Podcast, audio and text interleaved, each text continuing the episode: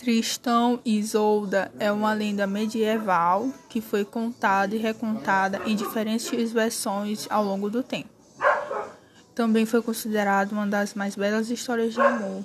A antiga lenda da origem céltica narra as aventuras e desventuras do amor entre o cavaleiro Tristão, originário da Cornualha, e a princesa irlandesa Isolda.